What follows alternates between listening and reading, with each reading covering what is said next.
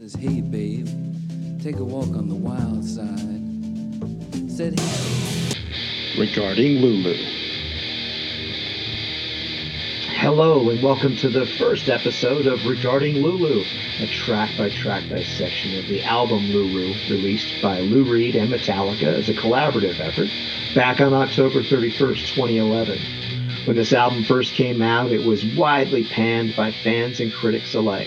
However, creative geniuses like David Bowie are on record as saying that this work would go down as Lou Reed's masterpiece and a masterwork for Metallica as well.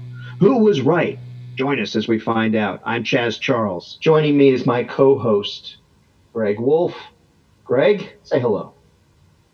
Thanks very much, Chaz, for having me on the podcast. Very excited to talk about Lulu and uh, Lou Reed and Metallica and all that other good stuff. Mm-hmm. Well, you know, Greg, we're going to sit and, and, dissect this track by track. But as we know, um, and, and, you know, you and I know, but let's, for the sake of our listeners, give them some context and some background. So uh, this work was inspired by a play that was written a long time ago by a gentleman, a German playwright, uh, Frank Benjamin Franklin Wedekind, or Frank Wedekind as he went professionally. Uh, this play came out, oh gosh, what was it? Uh, let's see. Uh, came out as a series of two plays uh, called Earth Spirit and Pandora's Box. Earth Spirit was the first work released in 1895. Um, and uh, was followed up by a second play called Pandora's Box in 1904. And together, uh, the two of them were uh, packaged up and uh, looks like released or not released because they didn't really do that back then, did they? But uh, jointly considered a, a full body of work called Lulu or the Lulu Plays. Um, so looks like they weren't actually, so they were released, but it doesn't look like they were actually uh, produced uh, until they were not staged at that time. Not staged until the 20s. It, it would appear. The production was not mounted. Let's see. Yeah, you know, you think we but, would want to know this. The Chad, play was adapted for film twice in the 20s. Okay, so the plays were actually produced earlier. Yeah, and see, this is the thing, Greg. Right, this is what we're going to do. Uh. We're we're gonna we're gonna learn and grow uh, uh, in our knowledge of this as we go along. Because here's the deal: you come at this as being somebody who's got some background with Frank Wedekind, and we'll go over that. Um, and I come at this from being just a fan of Metallica. And mm-hmm. so I think what we want to do is give give and, and, don't forget, uh, Chaz. Uh, also, I am a, a, fan of Lou Reed. And exactly, that's where I was going to go in terms of the music and what brought us together on this as an original concept or a, a project. Is that you're more of a Lou Reed fan than I am, and I'm certainly more of a Metallica fan than you are. And given that this work was so controversial and that we wanted to kind of take it from the, the aspect of just being a couple of guys who don't know much other than putting a CD in when we used to have those things and listen to them, um, we wanted to kind of uh, come at this from the, the place of being music fans and try and uh, see, you know, uh, is this, you know, work something that uh, was really ahead of its time, ahead of its time when it was released, um, from a music standpoint, um, or was all the criticism justified and it still deserves its place in the dustbin of uh, history? um, and, and, we have not listened to this work yet, so we're coming to it completely fresh. And that is our angle. You are coming to it completely fresh. I listened to it, I think, a grand total of one and a half times when it was released in 2011, and I, I got to be honest, I don't own the CD anymore. Um, I haven't listened to it since. Uh, this was very much inspired by my friends over at the uh, pod and the podcast Will Rock, uh, Corey and Mark, um, who do a track by track dissection of the Van Halen catalog. Um, we, they they basically inspired this uh, this journey here on this uh, piece of music uh, for the simple reason that we just want to um, kind of come at this from the idea that you know we're fans of the music And um, you know, it's it's a, a, journey of discovery. It's a work that you haven't heard. It was Lou Reed's last recorded work before he died, and uh, I, I, heard it, like I said, one and a half times, but really haven't listened to it since, and uh, really wrote it off when it came out, like so many other people. But um, in the course of discovery, uh, lately, I or uh, very recently, I should say um, I uh, saw where David Bowie had made uh, a comment to Lou Reed's uh, widow, and I think you know her name.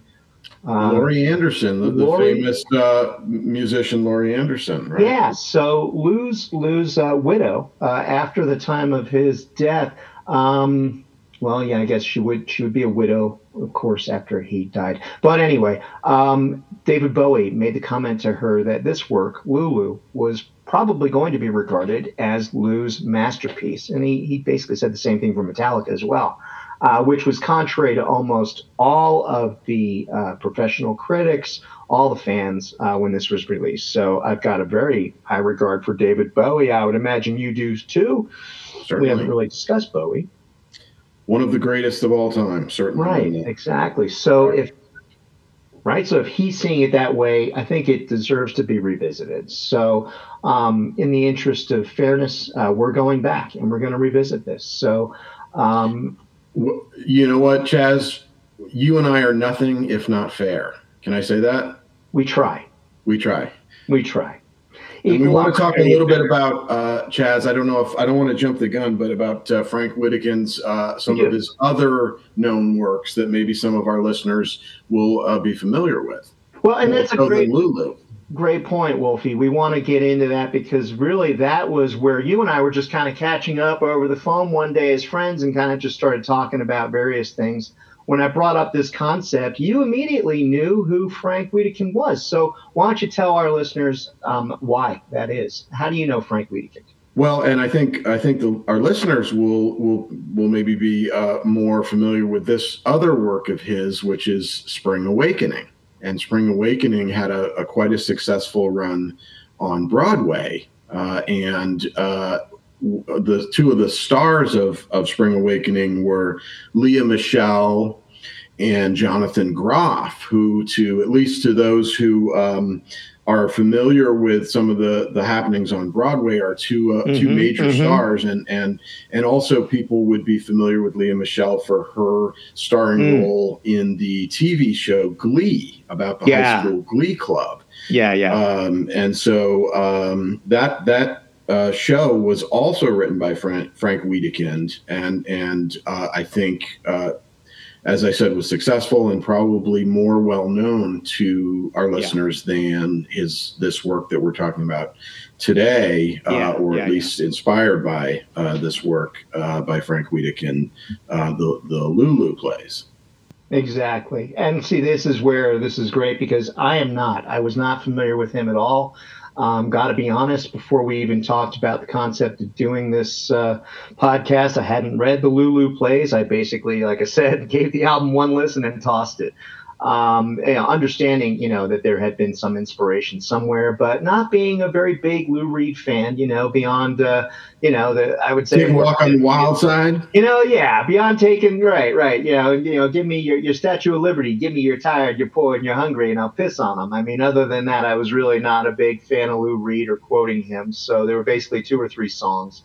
Um, not a big fan of the Velvet Underground and and not really into that scene at all. Um, I'm a metalhead from way back, so I'm a me- Metallica. But you are an Andy Warhol fan, right? And uh, uh, well, in that in that group in the Andy Warhol scene, uh, hanging yeah. out. Velvet Underground being a band produced by Andy Warhol, and yeah, I know you appreciate his, couldn't avoid his that. art.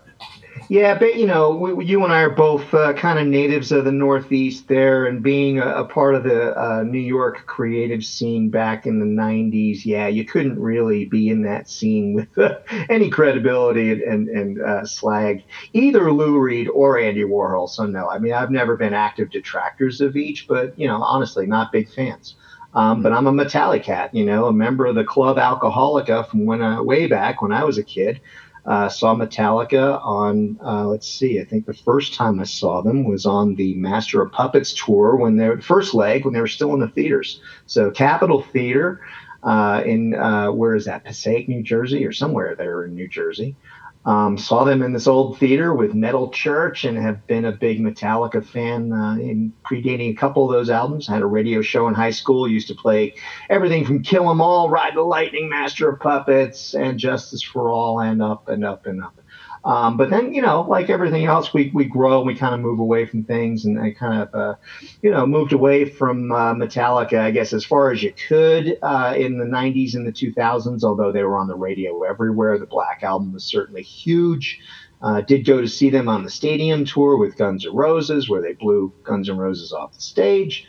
Um, but beyond that, you know, um, didn't didn't really uh, ever have a connection to Lou Reed like I do with Metallica. So when this album came out, it was intriguing, and I was certainly there on the day. You know, we used to do this right back in the day. We would anticipate records coming out and go to the store and buy them and be among the first. Um, and now it's like I get the notification and it's just automatically there in Spotify, right? But um, yeah, I was really excited when it came out, and I thought it was really interesting. And at that point, was more of a uh, you know, we are both musicians. I guess we should give that our readers that context as well. You're a, a bass player and a guitarist and a vocalist, and I, I play guitar, play some drums, and uh, and and have uh, for all these years, and certainly back at that time. We are two we are two gigging musicians. That's uh, it. We're days, out there. We're playing. Yeah. yeah. Yeah, and we'll we'll tell people later where they can get a whole, you know, where they can find us on uh, Twitter or Facebook or wherever we are, Instagram. I don't know of all the various things that you've got, but we can certainly promote that later. Um, but yeah, so you know, I was much more. I think at the time when this came out, again, this is like the now what the early aughts or in 2011. Um, my creative palette had expanded, my musical tastes had expanded, and I was excited to hear what could Metallica possibly do with Lou Reed. And uh, yeah, when I got it, I listened to it and was just like, "What the? What is this?" And it was just not my bag, baby. So I don't know. I don't know, Chaz, if you've had this experience listening to music, and and we've both been listening to music for for our whole lives, practically. I think, and and paying a lot of attention. Uh, I think too, and and as we got older, especially. Um, but the experience I've often had is that um, when I uh, play a uh, an album for the first time, uh, sometimes um, I find that the ones that are are are the ones that stick with me and the ones that have lasting mm-hmm. staying power with me to, to, to, keep my attention and to have me coming back mm-hmm. again and again mm-hmm. are ones that maybe the first few listens, I'm I'm I'm not totally there yet. I'm not yeah. completely uh, drawn in or captivated, and mm-hmm. and it takes me a little bit more work. I got to put a little more work into it before I get that you know uh, that joy uh, and excitement back out of the the album. So the ones often the ones that that that um, are, are the most pleasing on the first listen sort of have a have a, a short shelf life uh, and and and uh, you know a little bit too um, too uh, sweet. Uh, you know, it's a it's a mm-hmm. quick burst mm-hmm. of of, yeah. of, of pleasure, and then you know what? You listen to it a few more times. I've had enough of this. Yeah, yeah. There's not not as much substance in it, not as much depth. Right. Yeah, they're more nostalgic or more of what you're familiar with or used to, and they just become very easy to consume. But yeah, particularly with big acts like that, right, that have a legacy, that have really deep catalogs, and especially if you're a fan, right, their newer works tend to be something that you know you think, oh yeah, this is you know them kind of rehashing where they've been. It, it's very rare that artists that established in their careers will go out on a limb and when they do, you're right. Yeah, I think you're absolutely right. Uh, some of the works, um, I can think of some of my favorite bands of the genre uh, just in hair metal. You know, uh, I think we've talked a lot about my uh, favorite band, Def Leppard, over the years. Mm-hmm. Um, but if we talk about Def Leppard, that's one band where uh, they just kind of re- revisit past glories again and again and again. Can't really say they're innovating or challenging or doing anything new. And pour right, some sugar yeah. on me, right? Right? Yeah, pour some sugar on this with Shania Twain. She does that song too in her own way because she married Mutt Lange. But we won't go there. I digress. Um, but, but certainly someone like Lou Reed, uh, and you already pointed out, you know, having uh, some history with the Velvet Underground with Andy Warhol and, and right. that whole um, art factory scene back in the day. I mean, Lou is is is a is a certainly an artist of substance uh, and is is a creative force and um, you know, even though we had some pop success, um, there, this is a this is a pretty heavy duty guy in terms of his artistic sensibilities. I think. Exactly. So to come together with a band like Metallica, who by that point, you know, they started out in the underground, you know, and uh, you know gained their uh, popularity uh, without radio airplay. It was all trading basement tapes and bootlegs among fans, right? You know, through the mail, across the seas, uh, in the metal scene, and then here in the U.S., you know, it's a band from California, but We'd certainly heard about them in the metal scene back in New York through that same network of tape traders and fanzines and, you know, all those things back in the day. And so this is a band that kind of started out, you know, underground metal, uh, kind of got, broke through commercially and was massively successful with people, uh, producers like Bob Rock when the Black album came and, you know, multi million, multi platinum success followed. Um, and so, yeah, to, to see the two of those working together, was really when, when, you know, this whole concept was announced. Again, I was one of those guys that was the first in line by that point. I was like, okay, I really want to hear what they're doing. Going with somebody as, as hardcore as Lou Reed, who is just so abstract at times. Yeah, I mean, quite frankly, some of his earlier works to me were just inaccessible audibly. I just could not listen to them um, I wanted to hear what could they do, and uh, it's really interesting when you go and look at the uh, the descriptions out on the internet, and you look at uh, you know what Lou Reed and Metallica themselves had to say about the collaboration. You know, um, Lou Reed was quoted as saying, "Why is this surprising to anybody?" He said, "You know, it's a, an odd collaboration would be Metallica and Cher. That would be odd."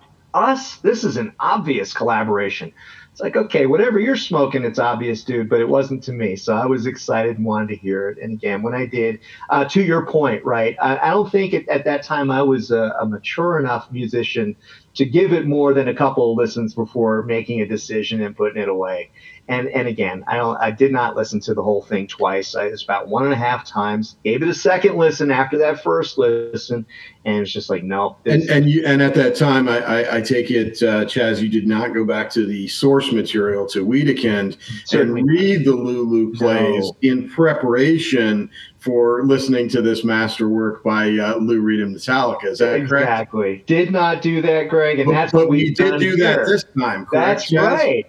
Uh, we should probably t- uh, share with our listeners that we have, in fact, digested the Frank Wedekind's uh, source material for that inspired uh, Lou Reed and Metallica to make this album, the Lulu plays, and and and they're um, I don't know I uh, I think we both had a pretty strong reaction to that. Uh, um, to, to the work and to reading the play, which is is a play. It's written in in in you know it's a dialogue between these characters uh, and in these two parts that you, you mentioned earlier. Um, yeah.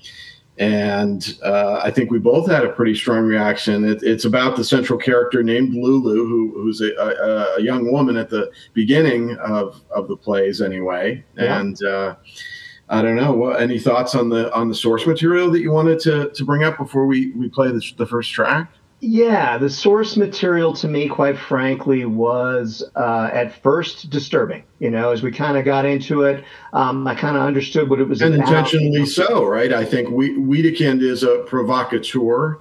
Um, and uh, uh, all his writing has a very strong sort of sexual element to it uh, and, and, theme uh, as spring awakening absolutely uh, as the title suggests and for, for listeners who had, had seen that that show um, certainly has a very strong, you know, uh, uh, it's an awakening and a, and a sexual awakening by, by, these young people in the in the story, uh, and and so Wedekind is definitely um, a writer of that genre, and and I think that you, you experience that in in your reading of the yeah, play. Yeah, and and what we learned, you know, what I learned by going to Wikipedia and trying to understand this individual a little bit more as we were kind of researching the source material is, uh, as you said, yeah, his uh, his uh, play, you know, uh, provocative at the time and even still through to this day. Um, he uh, he is basically, I guess, considered one of the uh, forefathers of expressionism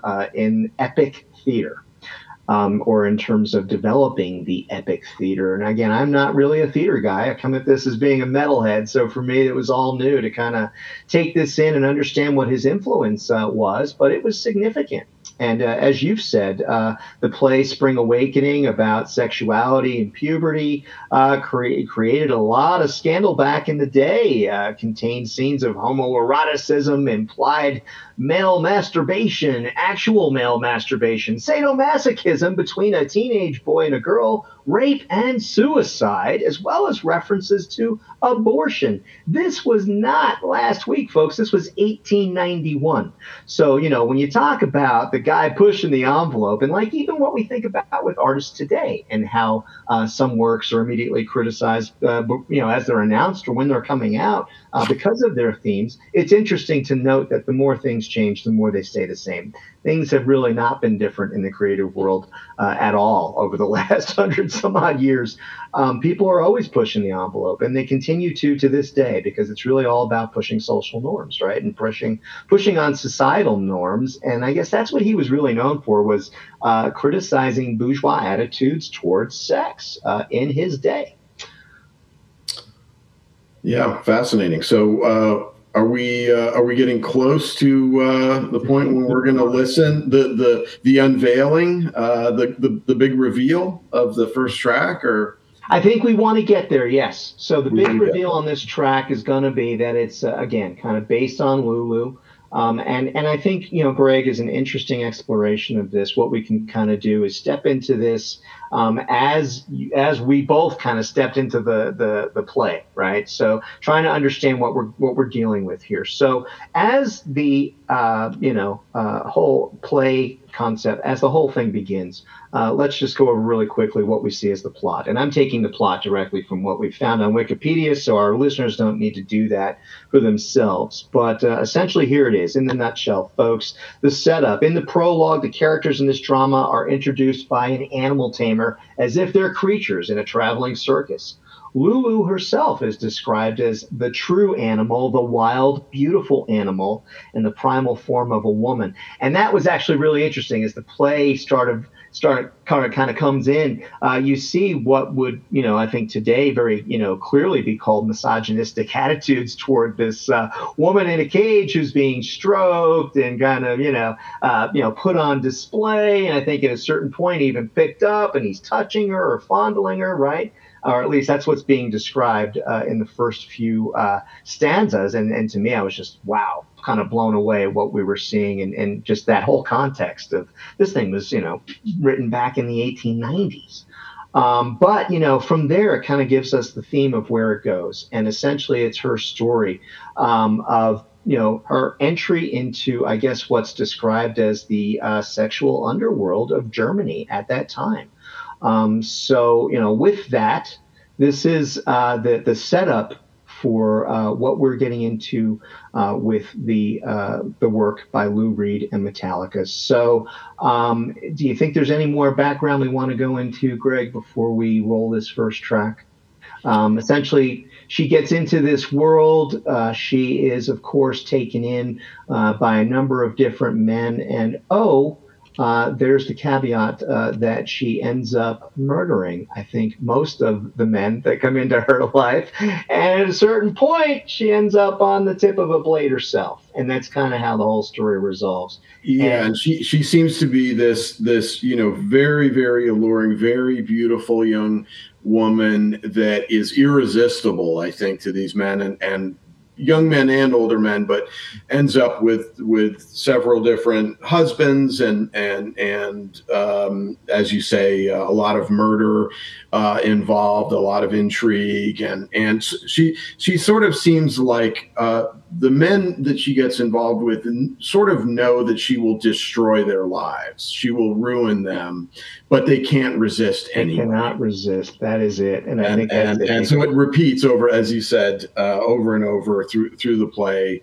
uh, and and then right, and then at the end, uh, her her ultimate destruction at the end of the play as well. But uh, no, I just I, I think that's a good setup uh, to get us uh, into the first track, which I'm at the uh, edge of my seat here. Uh, here we anticipation.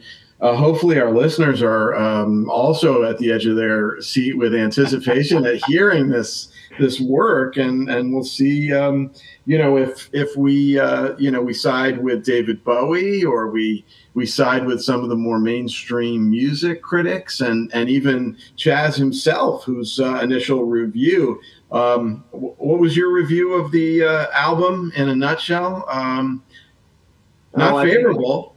Uh, yeah, Not I think I said biggest piece of shit ever committed to uh, the musical yeah. lexicon. Yeah. yeah. So yeah, yeah um, that is that was my uh, completely uh, fan based uh, Metallica fan based opinion. And um, quite frankly, haven't heard it since. So I can't even, you know, truthfully recall why did I think that, other than what I can, you know, vaguely remember in my mind. So, uh, with that, we're going to dive right in because I think this is going to be really cool. You've never heard this. Um, and so, uh, you know, again, I think uh, the element of surprise is uh, here for us and our listeners. And so, without further ado, let's dive in. There are, and just to, to, one more piece of context for our listeners, there are 10 tracks on this album. So, you're looking at a podcast that maybe has 10 or 11 episodes. We got a very limited shelf life here. We're just going through this thing track by track, and we'll get to the end and say, okay, as a whole body of work, where did we land? We're going to judge each individual track, and then as it's all totaled at the end, as a complete body of work. So, with that, we will get into track one off of Lulu by Metallica and Lou Reed. This is called Brandenburg Gate. Here we go.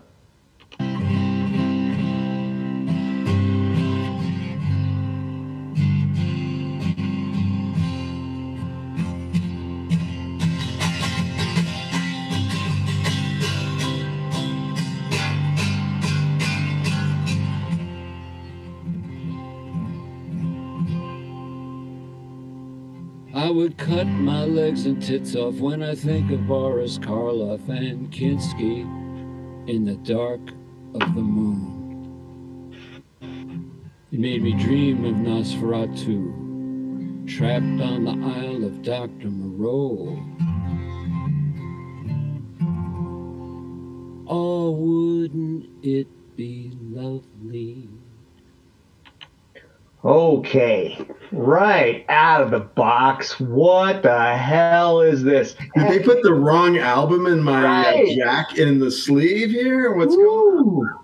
Okay, so much to digest there. My God, the references alone. Okay, so where's he going? He's going uh, Boris Karloff, Kinski, Nosferatu, Dr. Moreau. Wouldn't it be lovely? What the hell is this man talking about, Greg? We've read the plays right out of the box. Where's Lou coming from? Any idea, Chaz? I mean, I, you know, I, I got to hear more. I think before yeah, I can I uh, make too much of a. Uh, but yes, he, he's. Uh, I think he's he's obviously shocking us uh, right from the get go. He yeah. wants to be uh, you know, provocative as his inspiration. Uh, Frank Wedekind always would would be provocative. Uh, so Lou is is very much in that same uh, mode, I think, of, of right out of the gate. Uh, I would not, cut my legs and tits off. Not not yeah, not pulling any punches right out of the gate. So okay. and, and in a very Lou Reed style, sort of a talk sing style that Lou yeah, is known yeah. for. Yeah. Um, interesting that that musically all we're hearing is an acoustic guitar right now. Yeah, I was gonna uh, so, say the finger styling isn't exact. I mean that that's uh doesn't even sound like what I would expect from Lou Reed. I, I no, because Lou mostly yeah, Lou is an electric guitar player primarily with yeah little, little distortion, and he, he likes to to play the electric a lot. Yeah. So. Um, that yeah, it's an interesting opening, uh, but certainly uh, vocally it is classic Lou Reed. Uh, yeah, you know, it, it, hurts my ears. I would imagine like it hurt the ears of those at the you know that at the folk festival when Bob Dylan picked up an electric guitar. I'm mm-hmm. hearing Lou Reed. You know, Lou Reed, like you just said, Lou Reed in my mind is you know distorted electric, very abstract. You know, other than those couple of pop hits. And I hear this and go, oh my God, that's not what I expected at all. And, you know, I'm sorry, where's Metallica? I want to know who's playing that guitar. I, I, I, I, would say, um, Chaz, that that lyrically, um, it, to me anyway, my initial reaction is that it's not out of character for the For way Lou. Yeah. Writes. I mean, he's he writes abstract. He has a lot of references, and um, it- you know, he's he's he's being he's always being provocative. He's being poetic. It's you know that's that's the way he approaches songs. So so that part of it does not. I don't find jarring in any way. Uh, I think it's very, uh, um, you know, in keeping with what Lou does. So, Yeah. uh, you, but the guitar, I think, is a little, you know, I mean, nothing wrong with that. And I think, you know, him coming in with with the acoustic as as the, you know, the very first um, part of the recording and of the whole album, the fir- the beginning of the first track. Um, you know, is sometimes that can be a way to uh, ease people in a little bit. You know, we don't come in strong with the full band uh, at full at full level. We we we have a little bit of a of a you know an opening. We we we um, have a prelude, uh, which which is a little bit to to to sort of bring the the listener in a little bit before we hit them over the head. You know, Yeah. uh, musically, sonically. Yeah, yeah, and and it should be noted too that really he he was the uh, driver of this. Very, uh, Metallica very much considered themselves his band for the project, but this is all Lou. So this is Lou driving it. So not influenced by what we know to be James Hetfield of Metallica, his uh, his lyrical bent. Uh, this this was all Lou, and they were a hired band, um, you know, or you know, collaborator. Sort, sort of like Bob Dylan and the band, right? Yeah, exactly, exactly. This was uh, very much uh, that collaborative effort of them. Uh, from what I've read, uh, Lars Ulrich is uh, the drummer of Metallica, kind of quoted as uh, Lou had this body of work and wanted them to punch it up. And so that's where they do that at some point. I do know there's metal coming on this album, and I think it's uh, what I can see in the sound signature coming next. So let's take a listen. Ah. Well timed. Yeah. Oh, there's James.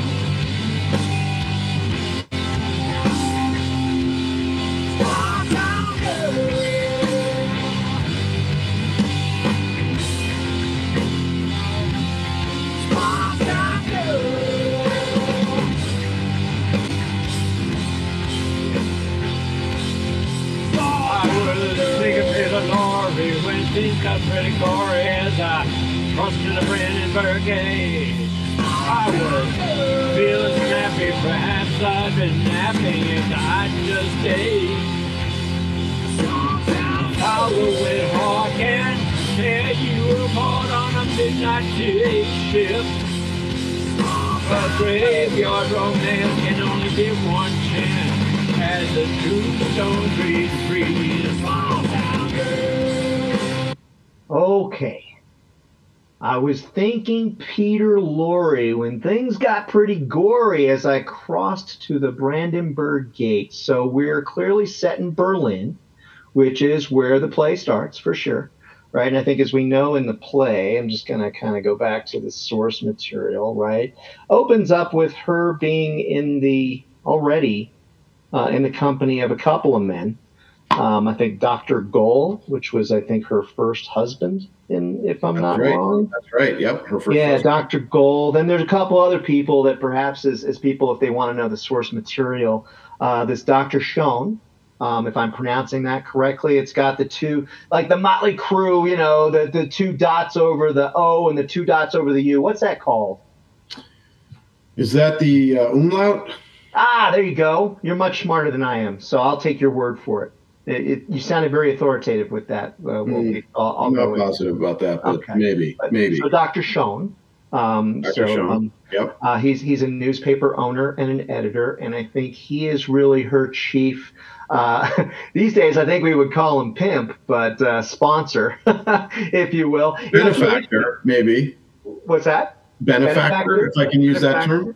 Yeah, if we, we can use that term as the good doctor in uh, My Fair Lady, right? Uh, the the uh, uh, noble uh, character played by Rex uh, Rex Harrison in, in that production, right? And that's really I wanted to mention as I was reading this. It was one of the things that kind of struck me is that it really did seem like uh, the setup in the play was that they took this kind of ragamuffin off the streets, dusted her off, and the way it was setting up in the play, it did seem like it was more of a uh, um, you know, I would say, um, you know, a benefactor type situation, but it very quickly devolves into, oh no, uh, this Dr. Goll has got some stuff going on uh, behind the green door, if you know what I'm implying.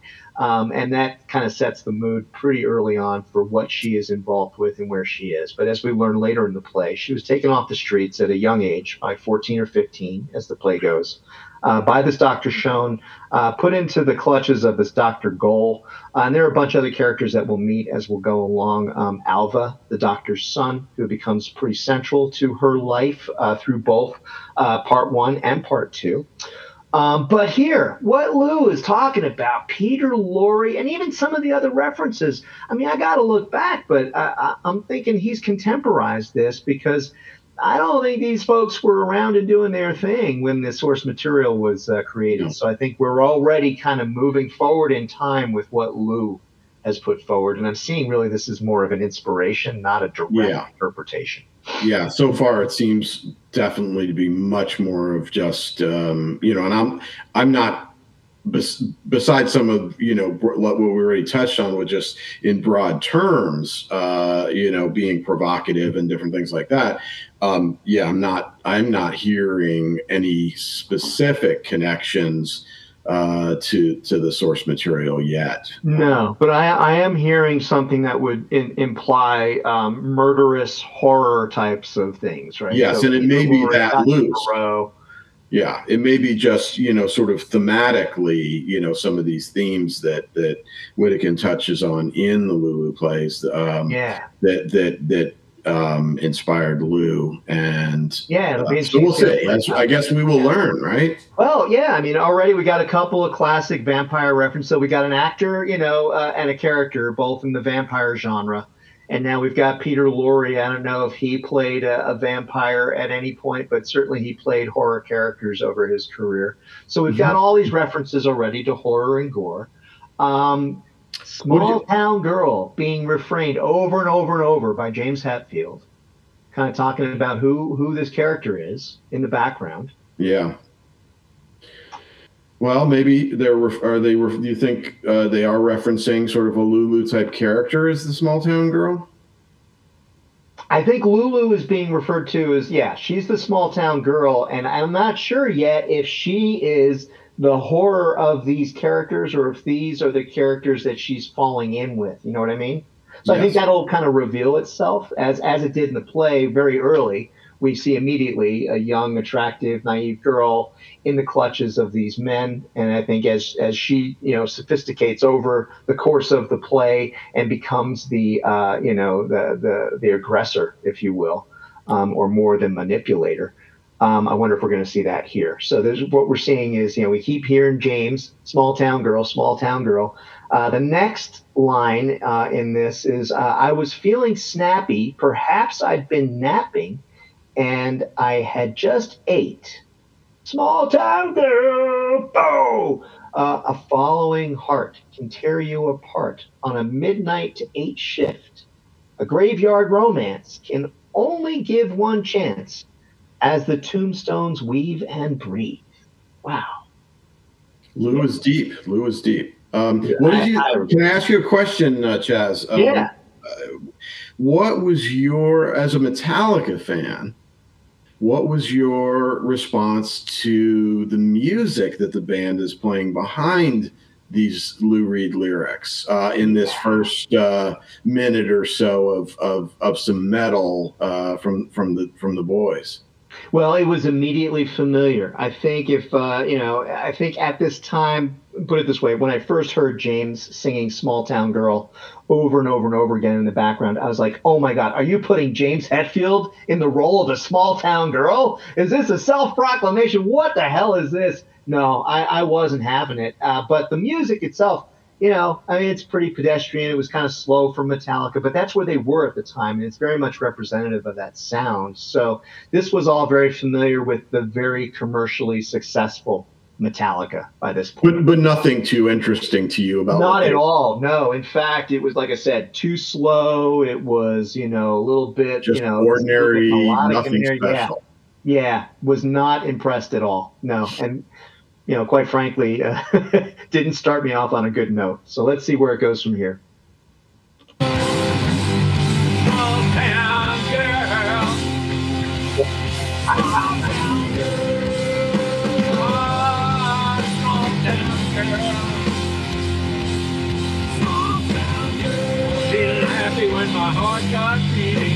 Sunday afternoon. I said the breezes going to the pieces and stars was still. All right, I love that. I love that. So Lou, I dreamt of breezes going through the treeses. I mean, you know, Lou is Dr. Seuss. That's something I would totally expect from Lou Reed. That was great. I have three I keep apart. To relate the normal feelings as the nighttime feeling. Sun sits, dark so late. My small town girl.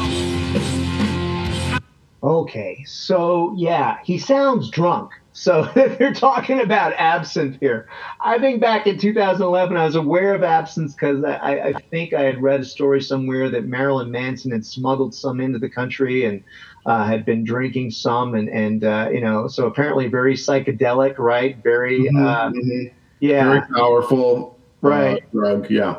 yeah. So I'm already Dangerous, I believe, as well. Right, exactly, like for long-term mental health, right? Well, yeah, and even death, right? I think it can be Yeah. very, uh, you know, tricky stuff. So Yeah, um, so we're hearing an element of some poison kind of being introduced to this, right? Some, ah, gosh, I mean, feeling happy when my heart got beating on a Sunday afternoon. So is it that this small town girl is now in the big city? And, you know, I mean, it, it, I- you know, because again, kind of going back to the song is called Brandenburg Gate. Is this a small town girl arriving in Berlin with big town dreams, right? That would that certainly would make sense, right? Um, Yeah. By the name and and all of that, and we know that if he's if he's looking to the play, um, as you said earlier, and, and Lulu is is in uh, in Germany and in Berlin. That that uh, that maybe that that would be a, a good opening and and get get our main character, our heroine, uh, onto the scene, right? To uh, bring her into position for what happens next. Um, so maybe that's what Lou's doing. One thing I would say musically, I, I, you you had commented a bit a bit about the the Metallica and, and what you were hearing. Uh, to me, I I'm a big fan of Lou's style of singing and and talk singing that he does with his band, uh, where Lou is playing his guitar, uh, which is in much more of a rock style, uh, and he he has a, a a nice, usually a sort of a, a supple R and B sort of bass and drum groove behind him. Usually a a, a very spare arrangement. Um, and uh, he, um, you know, his his vocals, I find really works well for him in what he does musically, where he where he has that that type of a sound and those and those more bluesy R and B rock soul influences um, and and it's very effective. I don't find it terribly effective with what he's doing vocally on top of the Metallica uh, music. It seems like it really, to me, is is not pleasing. It's not uh, compelling. It doesn't seem to work well for me. His his arrangements are very spare usually, and his vocal is very much out front. I find in his Yeah. music and and it's more like uh, and and the music really supports it uh, Yeah. uh, in an effective, really effective way, powerful way that I find the Metallica music diminishes what he's saying. I find. Yeah, I mean, it, it sounds like you said. I mean, it, to me, it sounds forced. It sounds like this is a mashup. It sounds like maybe you know it's supposed to be what do they call that? Uh, oh, um, you know, the, the spoken word, uh, uh, you know, kind of uh, well, those mashup kind of kind of situations where it's just you know this combination. Uh, I'm losing some of those vocals because Metallica is so powerful. Um, I'm kind of distracted by James Hetfield, you know, again, kind of repeating that in the background. I'm not really connecting the two at this point now. It's kind of getting lost for me, right? I'm kind of like, yeah. okay, sonically, uh, where is this going? As you yeah, said, not pleasing to the ears at all. To me, quite frankly, I think when it came out, I, my closest comparison was Two Virgins by John Lennon and Yoko Ono. Mm. Um, just unlistenable. I was like, wow, I can't even get through the first track. Interesting. Yeah. All right. Uh, should we uh, see if we can power on? Let's go.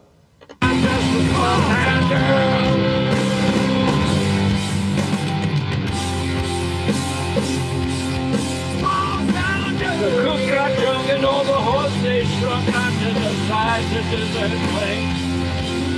Small town girl, being happy cause I got my little nappy and some opium to set it straight. Just a small town girl wants to give it a whirl.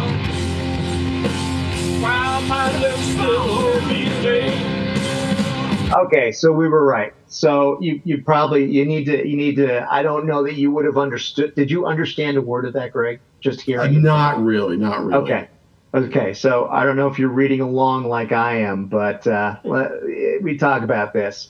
The cook got drunk, and all the whores they shrunk onto the size of dessert plates.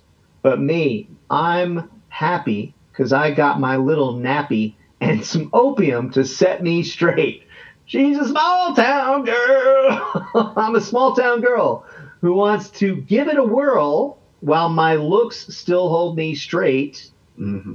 Straight up to illusion and fantasy's fusion of reality mixed with drink. So I think we're we were kind of spot on with where we were kind of analyzing this earlier, where where we landed. Yeah. Um, yeah. God. And I think you know those are themes that that Lou Reed, I think, um, you know, that are not foreign to him, and he was very much in this, you know, a very a drug culture of the '60s in New York and in uh, Greenwich Village and all of that scene and music and yes. and the art scene and the Andy Warhol factory scene and and you know psychedelics were yep. all of that stuff happening. And so this is something you know that is is is a theme that that makes sense with that Lou would be uh, talking about, and um, but also does comport with with Frank Wedekind and and you know the the Lulu character and and and all that was going on with her um, and and in that scene, um, which is is kind of interesting, that maybe one of the things Lou uh, was attracted to was that the um, the art scene and and some of the scene in Berlin in that time period was very relatable to him to a New York City in the '60s. You know, yeah. there's a lot of similar you know things that he could connect with. Well, uh, one thing I wanted to bring up, uh, Chaz, musically that um, that um, I felt in this last minute or so, 30 seconds that you just played, um, is I got a little bit of, because um, we were, we're talking about um, some of these uh, musicians and mashups and, and backing bands, and we talked about um, Bob Dylan and and and how he was backed by the band uh, yeah. for for some when he started playing in a more electric style and and moving away from his acoustic folk roots. Um, that uh, what I heard, uh, the connection I made was Neil Young and Crazy Horse. Hmm, I, don't know if you are familiar with that, but Crazy Horse yeah. was also a very uh, heavy rock uh, sound band. Um, okay. they're, they're, not a heavy metal band, but they're sort of a heavy rock band that had very loud drums, very distorted guitars, very thrashing beat and and and Neil, uh, you know, who also had that side of him, you know, not not exactly like Dylan, but was an acoustic player, was a, a yeah, has yeah. folk roots as well, and then of course very famous for playing with Crosby, Stills, and Nash, and and and and that sort of um, acoustic uh, rock sound. Crazy Horse. And Neil was known for also probably like Lou. He's an artist and he experimented with a lot of different sounds, um, a lot of different styles. One of them, though, that he played with uh, for for quite a while was this that band Crazy Horse. Yeah. And and um, you know, if you listen, I don't know if you can hear it too. Is that where we got rocking in the free world, or was that Neil on his own? No, that was a little different, but but um, I don't think that was with Crazy Horse. But if if and maybe we can we can cue up some Crazy Horse at some point Yeah. to listen to to to Neil uh, singing with that band.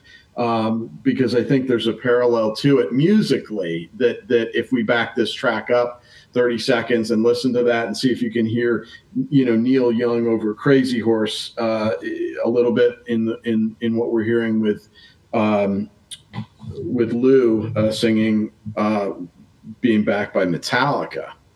Yeah, to me, this is like slam poetry, you know, being thrown in over at that point what was the world's biggest metal band and world's biggest metal band just repeating one riff over and over. I think that was one of the things that really bothered me about this too was that the song didn't go anywhere sonically with Metallica. It was the same riff over and over again even with the uh, you know the harmonizing that's going on it's just that's just being repeated. It's like they just looped it.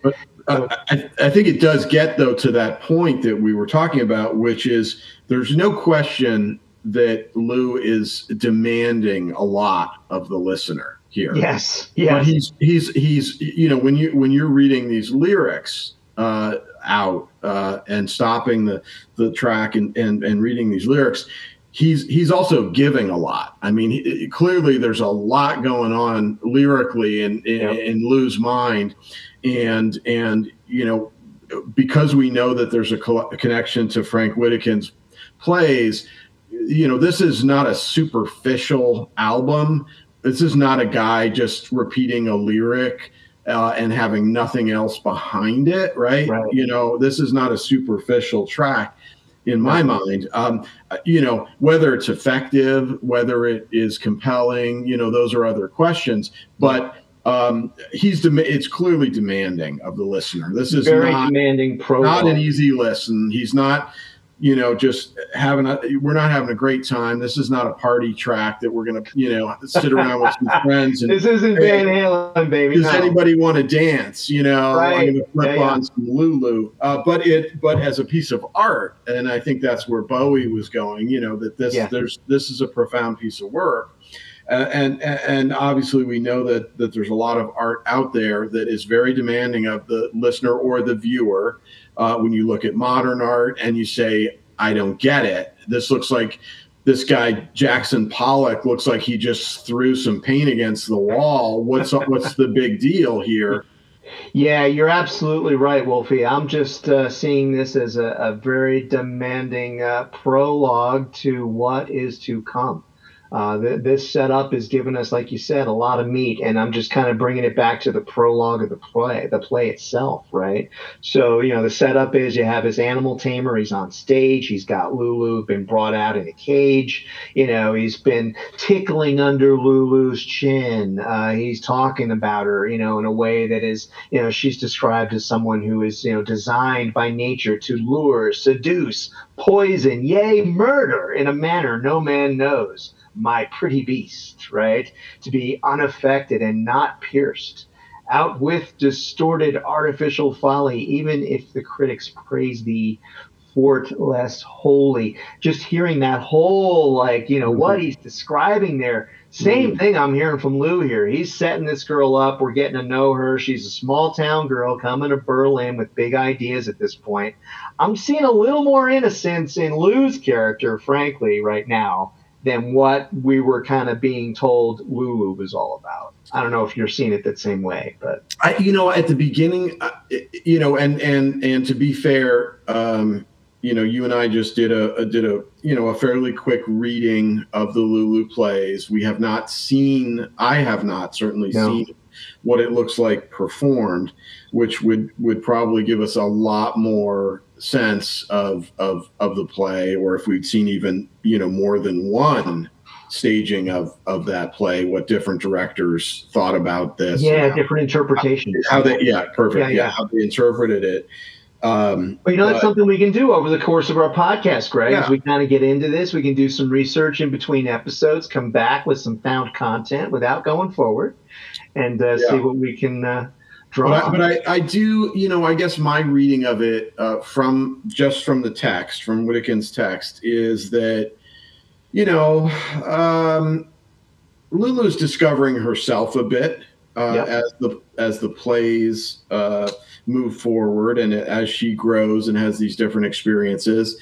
She's trying to understand the world and herself, I think, and and and she is is um, you know going from being a very young woman to have having had a lot of uh, different experiences and and looking at the world uh, differently. Certainly, as the second part, you know, reaches the end. That's Yeah, a very different Lulu, I think, than a much different. than the than the girl we met at you know at the very beginning. So Right. And you've got this setup, right? So to, to go back to the play, thou hast no right to spoil the shape most fitting, uh, uh, most true of women with meows and spitting and mind all foolery and making faces, the childish simpleness of vice disgraces. So yeah, it's that idea that there's some innocence here. So I take it back. There is some innocence kind of being conveyed in the Lulu character as we Mhm. start out.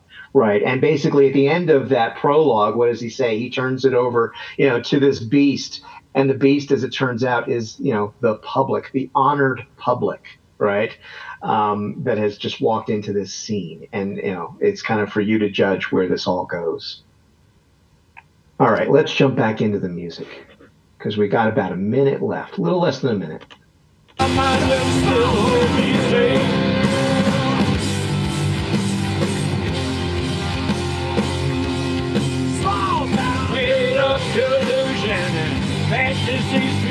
Of reality misbetrayed. I'm just a small town girl who's gonna give life a whirl.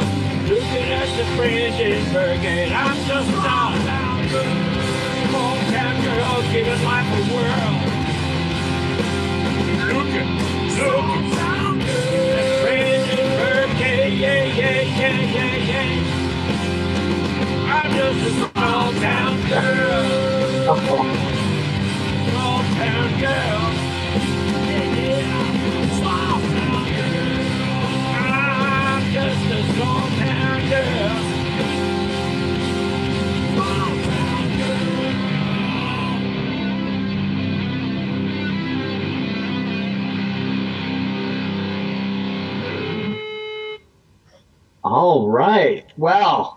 that was Brandenburg Gates. So, okay, this is going to hurt my brain because now we know Lou is the voice of Lulu.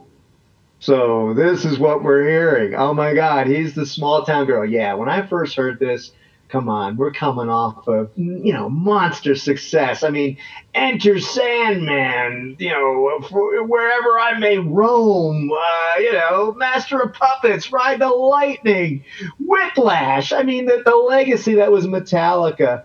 Hearing James Hetfield relegated to this background, you know, kind of, you know, Supremes kind of role, it just is not working for me. And even in Lou Reed's very avant rock kind of world, I that hurt my brain when I first heard it. Yeah, this was not a great. You, but you, you were not in a place and you were not in a frame of mind to to listen to this this piece of, of music and this piece of art. I don't think. Uh, Good weren't- lord, no. but you're but but you know with some years uh, under the tires now, right? Some miles. Uh, yeah, and some distance from all the you know chemically induced from- nights of listening to you know hard, heavy music. Uh, yeah, some more Um, perspective on life as a as a person and a and a father now uh, for yeah, many right. years. Father of a of a daughter, right? So yeah, kind of Yeah, trying to um, your, your perspective, right? You're and and you know having listened to that much more music, played that much more music as a musician yourself. Yeah, Uh, you're, I think, yeah, I think we both are in a in a in a place uh, where we can listen to this in a different way than we would have ten or twenty years ago, for sure. Well, we can, but I can't Certainly- getting to a different outcome. Forty years ago. When did it? What year did it come out? Yeah, 2011. So Okay, so it's um, not that old. It's not. It's But not. I couldn't have listened to this 30 years ago. I don't think my head would have been in the right frame of mind. No, certainly not. No, certainly if I, you know, no, the kid coming out of high school who was, you know, the big fan. So if like Metallica had done this, like say, you know, after uh, they their seminal release, you know, and Justice for All, which for me, quite frankly, was a departure in their sound musically, and I had already started like, whoa. Where's this band going from what I know and love as you know the tape trading kid? Uh, very commercial, very overproduced um, to, to if I had tried to consume this then, I mean, I wouldn't have gotten past Lou Reed's acoustic guitar before I threw the thing out. So yeah, um, I you know I can be a little more objective now. I can appreciate that they're coming from a very uh, complex work. Uh, it was complex for its time. It was certainly it's still complex to these days, as we as we described, right? Um, I, I think it'll be interesting to see, as we in fact as we uh, go down this path, Greg, on this journey, to see who's produced this. What are those interpretations like? Is it any more or less challenging society, you know, in, in terms of a societal lens today as it was back in uh, when it was originally produced? And then, uh, two, there are a few theatrical releases um, that were uh, in the 20s um, and I think the 40s. So I'm going to kind of check that source material out too as we kind of go along, and just to see what were the movies like relative to if we can find any uh, productions of the, the play itself. But um, yeah, first impression though, still I'm kind of like wow, especially that middle, that third verse where Lou just really does sound like a drunken whore. I mean, I just like what is going on with that? I, I'm just I'm not there. I, uh, I, I wish I could say I've immediately dropped the bias and I'm looking at this more like Mr. Bowie, but uh, I, it's going to be some work, man. There's going to be some work on this because it's brought back a lot of memories. So for for me, um, you know, Being uh, new to this, Greg, yeah. How does this really? I mean, how does it hit you as a Lou Reed fan? How's it hitting you? Lou Reed fan, but also and and not as a Metallica fan in Mhm. any significant way, being aware of their music, but not. Well, yeah. Let's time out there. So you know, tell give us some of like some of the Metallica songs you're familiar with.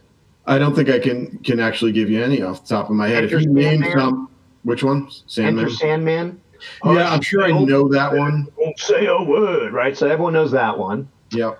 Um, are you a fan of the, the the Netflix show Stranger Things? They've gotten a lot of press Yes. re- Yeah. recently, right? So um, Eddie Munson, the main you know character, one of the main characters in that show, right? He uses the song "Master of Puppets" to to hold Mhm. off um, uh, number one, right? Okay. So kind of in the finale of uh, last season. Yeah, I, Um, I, I've definitely heard the music. I've seen some of the video of them performing, uh, and and and you know, but I but I haven't spent time with it and, and right. really so you're really digested it. cold. So it's it's very background to me, uh, sort of peripheral music.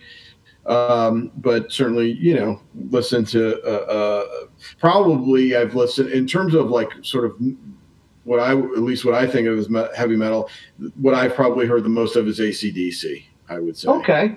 Okay. So yeah, Um, not really going to be in genre at all. So maybe, maybe. And I'm a fan. I, you know, I would consider myself a fan of that and what they do. I like. Okay. I like their music. Um, Yeah, but, more hard um, rock.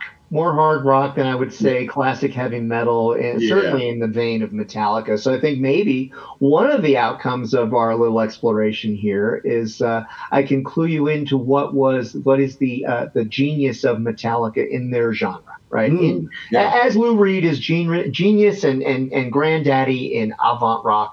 Um, maybe uh, help you appreciate more where Metallica comes uh, into play and, and their greatness.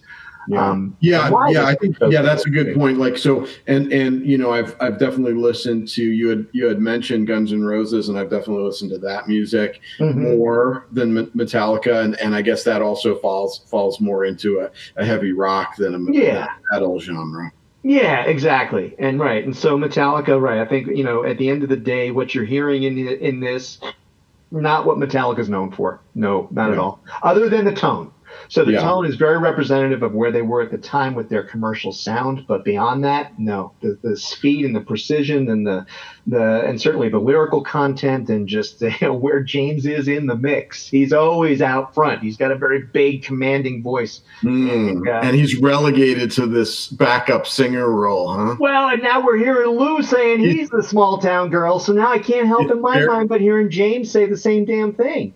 Yeah, and it's a gender, but you know, uh, Lou has always been one for for bending genders. So Take a walk uh, on the wild side, baby. You're not going to see those themes in Metallica music as well. So, right, going back to the first quote that we talked about from Lou Reed, that this was an obvious collaboration. No, I'm sorry, not at No, all, not- not at all. Okay, so Greg, at the end of the the first track, first listen, Yes. are we thinking, yeah, we're we're like, let's just let's judge the track on its own. Thumbs up, thumbs down. And we got to come up with a more creative way to judge this. And I think I'll find some sound bites as we go along, and this will evolve over time. But let's give I a guess- quick pass. Are you giving it a thumbs up or a thumbs down?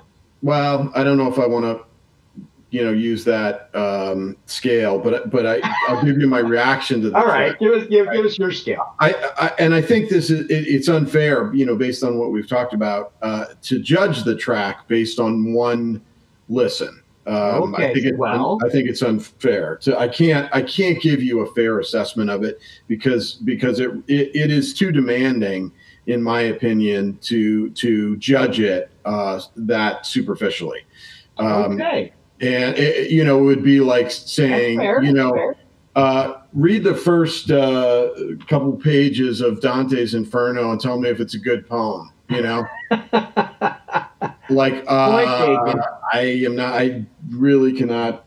A funny story. I, I, I did take a class on on the Divine Comedy in college, and I had a professor and who taught that class, and he said that when he was a student, maybe a grad student, he took a class with a professor, and they started the class by reading just the first page of Dante's Inferno, Mhm. uh, and they spent the entire semester on the first page of Dante's Inferno. And at the end of the class, the professor apologized for giving it such a cursory um, judgment, uh, so that okay, well, I don't That know always- if that's that always stuck. to work. that always stuck with me, and, and I'm not Okay. necessarily comparing this work to Dante. Um, maybe it, it it deserves that comparison, maybe not. I don't think we, we're in a position to judge that yet, but hopefully, as we continue down this path, we will be in more of a position. But what I would say is that from what I heard on that track, I am intrigued by what Lou is doing.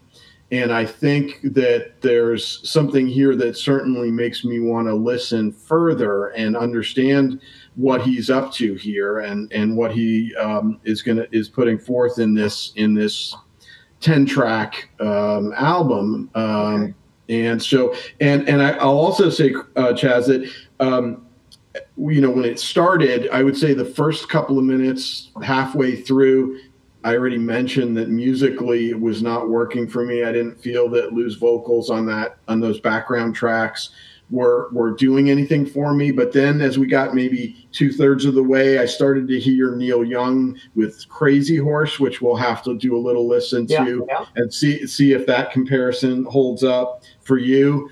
Um, which I do think Neil Young is very effective with Crazy Horse, even though he also has primarily a different rock and folk acoustic rock genre that he's associated with. But he's known for both, I think, with heavy music and acoustic music, um, Neil. And um, and then by the end, that last part where I know you were you were laughing and and um, getting a chuckle out of what they were doing, but I thought that that the last 30 seconds musically was the best uh, uh, most effective Lou's vo- vocal on top of what Metallica was doing Okay. and it and if I can bring in another um, example, it, it I started to hear a little bit in that last thirty seconds of Axl Rose singing the Bob Dylan song "Knocking on Heaven's Door" with a hugely heavy rock Guns N' Roses band behind him.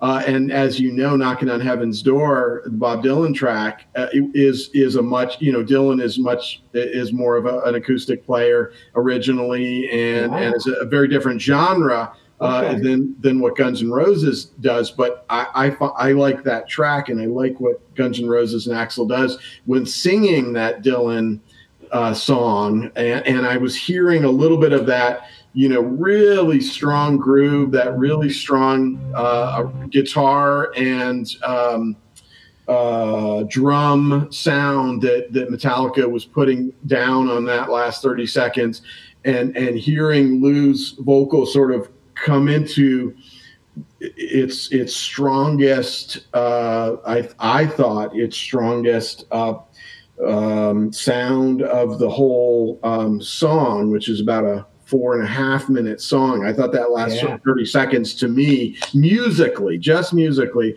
there's, you know, a lot of, a lot of, uh, uh, words and lyrics and all of that going on here, but just musically, that I thought, you know, not that I, I thought it was a really powerful musical track because I, I thought I think it is problematic and, and there's a, a, you know a lot of things that are not very compelling about it musically but i thought you know that it got yeah. better I think it got for me, and also because better, of the fact huh? okay. that that uh, you know, and the way we listen to it in pieces, right? Yeah. Um, you know, I had time to digest it a little bit because we we talked about as as we talked about the track going through it in pieces. I could absorb it a little bit and digest it, and then and it was almost like I was listening again when we would start back up and with fresh ears but having some a little bit of background uh, in my head as to what it is that I'm listening to and and how can I how do I listen to it and how do I judge it and so I felt like by yeah. the last 30 seconds I was in a position to listen to it and judge it more for what Lou was trying to communicate and I think I was getting it a little more. It's it's a it's a very difficult track and and certainly not very accessible musically or lyrically. Um, but but I think by the end I started to get a little bit on on the same page with where Lou was trying to bring us. All right, I, you know, and I'm going to give that to you, Greg. I I'm a, you know uh, the same place, Wolfie, as as I as we're doing this stop start stop start and we're gathering some context and we're kind of unpacking it and talking about it as we're going through it i think i can appreciate it a little more certainly than even where i was in 2011 when i first heard it right? So um, I, I can say okay there is an effort going on here as we've described. It's very it's a very complex work. This is going to be a challenge to get through if we really want to understand what the artist was trying to do and i'm kind of putting it now in very neutral terms the artist. It's not Lou. It's not Metallica. This is one work. It's collaboration.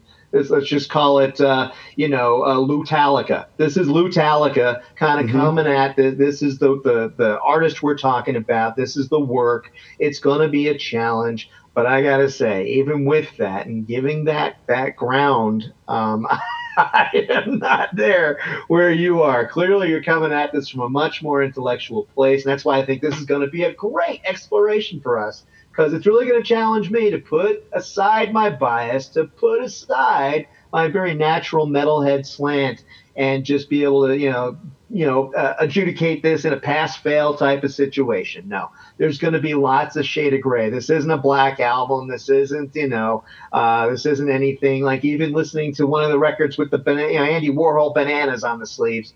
Um, Velvet is, Underground, right? Velvet Underground. This is not going to be, you know, Sweet Jane, you know, uh, where you can kind of take and understand and identify because you've seen these people and you understand it.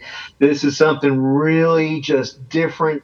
Um, I, I have to kind of approach it with uh, giving that that space to allow this to develop as you said as a body of work earlier right so even to to try and judge the tracks in a standalone type of fashion probably never intended that you know in any no. regard right there's not a single on the album i i, I would imagine right no. not one single um, no, we, I think so, we definitely have to listen to the whole thing before yeah, we really can render an opinion on it. I, I think you're right. Yeah. So it's not going to be like some of my favorite podcasts on the Deep Dive Podcast Network. It's not going to be a pass fail or that's what dreams are made of at this point. Uh, but where I think we are is in a place of first impressions. So what I heard you describe was intrigue and I want to hear more. Um, and uh, I, I don't know that I would agree necessarily that for me it got better as it went on. I think it actually fell apart as it went on. And toward the end there, there came this then out of nowhere uh, melodic guitar part coming out of the end of that song where I just didn't understand where was that underneath the whole thing the whole time and we weren't hearing it or where did that come from? How does it fit? So, like, even in the world of like understanding Metallica music means somebody who, you know, pick up my guitar in the back over here and start playing some of the stuff I know now. This is really not familiar territory for me. Like, mm-hmm as a guitar player, as a fan of the band, um, other than hearing James's voice, I, you know, if James wasn't singing the background vocal, I would have still identified that as Metallica. There's no doubt. It's Like they tried to do it anonymously with them, you know, no vocals involved, but just the, the band in the background, you know, just being truly Lou Reed's background band. Um, they would have been identified, you know, I think pretty pretty early. So, you know, that much we know. But yeah, God, this track coming in at 421. I mean, if you're a fan of this thing standalone, I, I would say you're at that 420 mark and you're, you're high as a kite because I'm just not feeling it right now.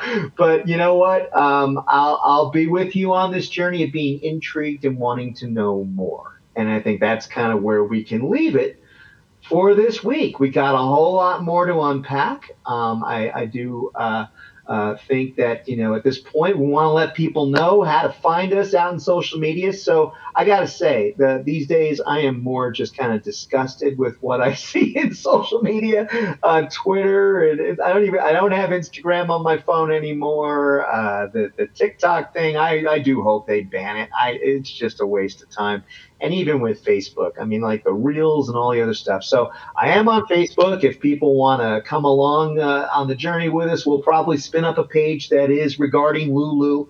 And so you'll probably find us on uh, Twitter at uh, regarding Lulu. You can probably find us on Facebook at uh, regarding Lulu. But myself, you can find Chaz Charles uh, on Facebook. I'd be happy to accept a friend request. And Greg, how about you? Is there any any way people who are listening can connect with you offline and get to know a little more about you, or do you want to keep it silent until we get further into this? Well, I, you know, um, if I can, um, we maybe we could just mention a little bit about our our musical uh, backgrounds and. Oh, let's and, do that. I totally forgot. Absolutely. Yeah. So, so um, maybe I'll. I'll I accidentally I'll, forgot to. Uh, uh, it was an accidental breakdown in my mind that I forgot to allow you that opportunity. So please, you. sir. Thank you for for uh, that uh, reference. Yes. So um, you, I, I, do have a band called Accidental Breakdown, and you can find me on Facebook uh, at at facebook.com/slash Accidental Breakdown, and and that'll give you a little bit of a connection and uh, to to me and to to what I'm doing, and um, be happy to have uh, a you follow that page if you feel like it, and and maybe listen to some some recordings or videos over there of, of what we're doing with the band. But I'm playing bass guitar and singing uh, for the most part. Uh, with the Accidental Breakdown Band, and and what are you up to uh, musically these days, Chaz? Yeah, man. Yeah, man. So uh, let, us talk about your genre too. You're more of a reggae type of artist out there with the accidental breakdown. Are you True. I mean, it's it's not a reggae band, but we do probably play more reggae and more reggae inspired music than anything else. Although we yeah, do play a lot of other stuff. And um, one of the guys, the saxophone. You play any Def Leppard? You been Def Leppard? Uh, you know what? I don't think we have. Oh, we, we've uh, we've played some of the artists that we've talked about uh, uh, on this podcast, uh, namely Bob Dylan. We play some Bob okay. Dylan songs. So gotcha. Um, uh, and and actually, uh, uh, you'll be impressed. We play a Guns N' Roses song. In All right. Well, I really liked where you went with the whole. You kind of drew me in with the whole uh, Guns N' Roses doing "Knocking on Heaven's Door." Yeah. I was feeling that. I was definitely feeling well, that. I love so, that yeah. stuff. And and you know, I, I kind of got inspired. I, I, I mentioned that I listened to Guns N' Roses and I like their music. Um, and you know, their I guess their biggest hit, "Sweet Child of Mine." So I I had heard uh, Sheryl Crow do her version of that song, which I liked and I had Yes, seen yes, Sheryl. Crow uh, live uh, this past summer, and she's she's a great performer. And so I started learning that song on acoustic guitar, and and had fun singing that acoustically, uh, and then brought it to the band, and and we do it just more of a just as a straight rock tune. We don't do it the you know in a, in a hard rock way that Guns N' Roses puts into it. Um, just really stick to uh, more of almost like a Tom Petty. You know, if you think about uh, Last Dance with Mary Jane. Okay. like a Last Dance with Mary Jane kind of a sound of it. That kind of a guitar, like a just a hard rock, a little little distorted guitar in there, but very classic sound. Uh, and it's a great, beautiful song. It's such a beautiful song lyrically that that they you know that they wrote um, that it stands up. I think it can be played acoustically. It can be played as a rock song. They play it. He's got eyes of the bluest skies, right? It's very very poetic, very very emotional, tender song Yeah. um, and uh, so I, I and and and people love that song, uh, and so when we play that out, it's been getting a great reaction from people. Awesome. Um, so so we do a little bit of the Guns N' Roses, no, no Metallica, no Def Leppard, but a little bit of the Guns N' Roses, uh, and certainly the Dylan, a few of the Dylan songs, and and as you said, we do some of the Marley songs, both Ziggy and yeah, Bob. man. We Yeah, do a little. Ziggy, a little Bob, and uh, like I believe to you play do that. some radiators and some other uh, zigzag been known some Ghostland, some uh, oh, Yeah, man, back in the day, back in the day. Saw. Oh yeah, man. some blues yeah some Yeah, some, some blues, blues. music we have some jazzers in the band so we do a little bit of jazz music little herbie hancock Yeah, Uh, you guys are very talented. Yes. uh, so yeah it's a lot of fun so anyway, yeah, so people should check you out. Facebook.com accidental breakdown. Yeah, man. And what are you up to with uh, you you've been playing guitar uh I with- have, with yeah. out in Yeah, colorado I, I have out here in northern Colorado. I'm in a band called Steel Revenge, uh, and that is uh, very much as it sounds. We're 80s um, hair metal, uh, and uh, so we're not we're not goth or you know gore or death metal or any of that. Uh, we're not even thrash or speed metal, so we're not playing any Metallica either. Although we've talked about adding some of their choicer uh, uh, songs to our set list, but no, we're very much in the vein of uh, Def Leppard, Van Halen, Dokken.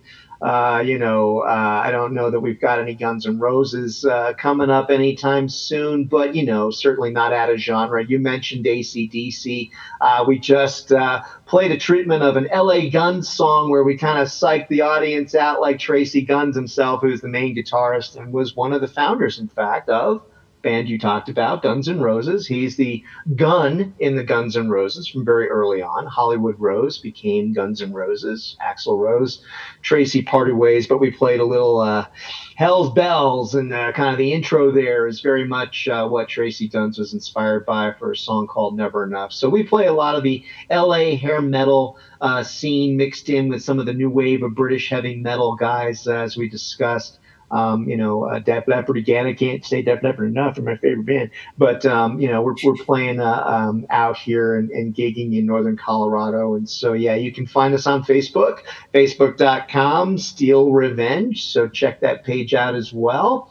And with that, Greg, we will wrap it up for this week. Get production done. Get our songs, or get our uh, get our podcast cut and mastered and posted, and get ready to come back with track two of you off of Lulu by Metallica, Lou Reed and Metallica. So everybody, thanks for joining us, and have a great week.